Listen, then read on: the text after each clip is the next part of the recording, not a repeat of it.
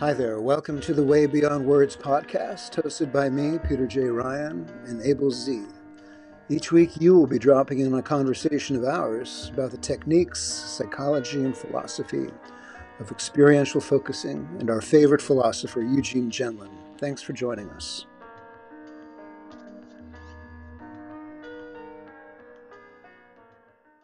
So, the nonviolent option has at least the virtue of not being absurd. And I mean absurd existentially, like Camus would put it as absurd. Like it it it has no moral gravity. Violence has no moral gravity. It's absurd. You're right, it's lost. It's lost. It's because it's reactive to whatever. And some someone who's really violent, someone who experience you know, who who who engages in a lot of social or physical violence, think how easy they are to set up. All you got to do is put them in a situation where their explosiveness will cause them direct harm from the environment. Oh. Then they're screwed. But they're easily set up because they're so reactive. And most of the time with reactive people, everyone around them's kind of like, oh, don't say that to them, or don't do that, don't bring that person around them. But they're easily provoked.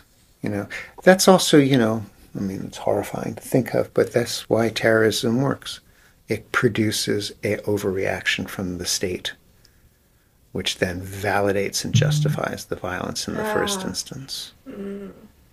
Right? So that's an experiential observation. That's a theoretical framing that started to develop within the last 20 or 30 years in, you know, anti-terrorist thinking after 9/11 and whatnot.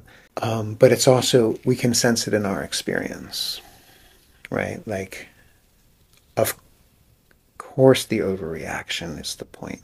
So to refuse to play into that is part of the oh. freedom that nonviolence produces for us. Of course, the overreaction is the point, right? Mm-hmm.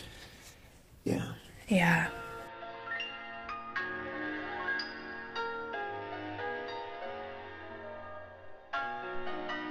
Well, that is that from the Experience Studio at Counseling Confidence in Doylestown, PA. Thank you for joining us. Thank you, Abel, and thank you, Mike Whartonby, for producing this. Join us next week. And in the meantime, have fun.